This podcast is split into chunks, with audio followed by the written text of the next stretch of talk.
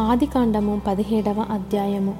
అబ్రాము తొంభై తొమ్మిది ఏండ్ల వాడైనప్పుడు అతనికి ప్రత్యక్షమై నేను సర్వశక్తి గల దేవుడను నా సన్నిధిలో నడుచుచు నిందారహితుడవై ఉండుము. నాకును నీకును మధ్య నా నిబంధనను నియమించి నిన్ను అత్యధికముగా అభివృద్ధి పొందించదనని అతనితో చెప్పెను. అబ్రాము సాగిలపడి ఉండగా దేవుడు అతనితో మాట్లాడి ఇదిగో నేను నియమించిన నా నిబంధన నీతో చేసి ఉన్నాను. నీవు అనేక జనములకు తండ్రి వగుదువు మరియు ఇక మీదట నీ పేరు అబ్రాము అనబడదు. నిన్ను అనేక జనములకు తండ్రినిగా నియమించితిని గనుక నీ పేరు అబ్రహాము అనబడును. నీకు అత్యధికముగా సంతాన వృద్ధి కలుగజేసి నీలో నుండి జనములు వచ్చినట్లు నియమించుదును.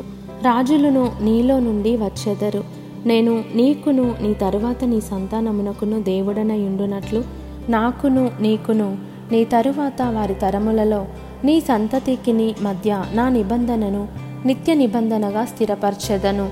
నీకును నీ తరువాత నీ సంతతికిని నీవు పరదేశివయున్న దేశమును అనగా కనానను దేశమంతటిని నిత్య స్వాస్థ్యముగా ఇచ్చి వారికి దేవుడనయుందునని అతనితో చెప్పెను. మరియు దేవుడు నీవును నీవు మాత్రమే గాక నీ తరువాత వారి తరములలో నీ సంతతియు నా నిబంధనను గైకొనవలెను. నాకును నీకును నీ తరువాత నీ సంతతికి నీ మధ్య మీరు గైకొనవలసిన నా నిబంధన ఏదనగా మీలో ప్రతి మగవాడును సున్నతి పొందవలెను. మీరు మీ గోప్యాంగ చర్మమున సున్నతి పొందవలెను. అది నాకు నీకు మధ్యనున్న నిబంధనకు సూచనగా ఉండును. ఎనిమిది దినముల వయస్సు గలవాడు అనగా నీ ఇంట పుట్టిన వాడైనను నీ సంతానము కాని అన్యుని యొద్ద వెండితో కొనబడినవాడైనను. మీ తరములలో ప్రతి మగవాడు మీలో సున్నతి పొందవలెను.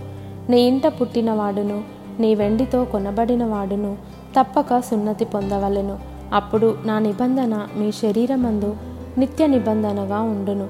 సున్నతి పొందని మగవాడు అనగా ఎవని గోప్యాంగ చర్మమున సున్నతి చేయబడదో అట్టివాడు తన జనులలో నుండి కొట్టివేయబడును. వాడు నా నిబంధనను మీరియున్నాడని అబ్రహాముతో చెప్పెను. మరియు దేవుడు నీ భార్య అయిన షారయి పేరు షారయి అనవద్దు. ఏలయనగా ఆమె పేరు షారా. నేను ఆమెను ఆశీర్వదించి ఆమె వలన నీకు కుమారుని కలుగజేసేదను. నేను ఆమెను ఆశీర్వదించేదను. ఆమె జనములకు తల్లి అయి ఉండును. జనముల రాజులు ఆమె వలన కలుగుదురని అబ్రహాముతో చెప్పెను. అప్పుడు అబ్రహాము సాగిలపడి నవ్వి నూరేండ్ల వానికి సంతానము కలుగున తొంభై ఏండ్ల షారా కనున అని మనస్సులో అనుకొనెను. అబ్రహాము ఇష్మాయేలు నీ సన్నిధిని బ్రతుకననుగ్రహించుము అని దేవునితో చెప్పగా దేవుడు నీ భార్య అయిన షారా నిశ్చయముగా నీకు కుమారుని కన్నును నీవతనికి ఇస్సాకు అను పేరు పెట్టుదువు. అతని తరువాత అతని సంతానము కొరకు నిత్య నిబంధనగా నా నిబంధనను అతనితో స్థిరపరచెదను. ఇష్మాయేలును గూర్చి నీవు చేసిన మనవి నేను వింటిని. ఇదిగో నేను అతనిని ఆశీర్వదించి అతనికి సంతానాభివృద్ధి కలుగజేసి అత్యధికముగా అతని విస్తరింపజేసేదను. అతడు పన్నెండు మంది రాజులను కనును అతనిని గొప్ప జనముగా చేసేదను. అయితే వచ్చు సంవత్సరము ఈ కాలమందు షారా నీకు కనబో ఇస్సాకుతో నా నిబంధనను స్థిరపరిచేదనని చెప్పెను. దేవుడు అబ్రహాముతో మాటలాడుట చాలించిన తరువాత అతని యొద్ద నుండి పరమునకు వెళ్ళెను. అప్పుడు అబ్రహాము తన కుమారుడైన ఇష్మాయేలును తన ఇంట పుట్టిన వారినందరినీ తన వెండితో కొనబడిన వారినందరినీ అబ్రహాము ఇంటి మనుషులలో ప్రతివానిని పట్టుకొని దేవుడు తనతో చెప్పిన ప్రకారము ఆ దినమందే వారి వారి గోప్యాంగ చర్మమున సున్నతి చేసెను. అబ్రహాము గోప్యాంగ చర్మము సున్నతి చేయబడినప్పుడు అతడు తొంభై తొమ్మిది ఏండ్లవాడు అతని కుమారుడైన ఇష్మాయిలు గోప్యాంగ చర్మము సున్నతి చేయబడినప్పుడు అతడు పదమూడేండ్లవాడు.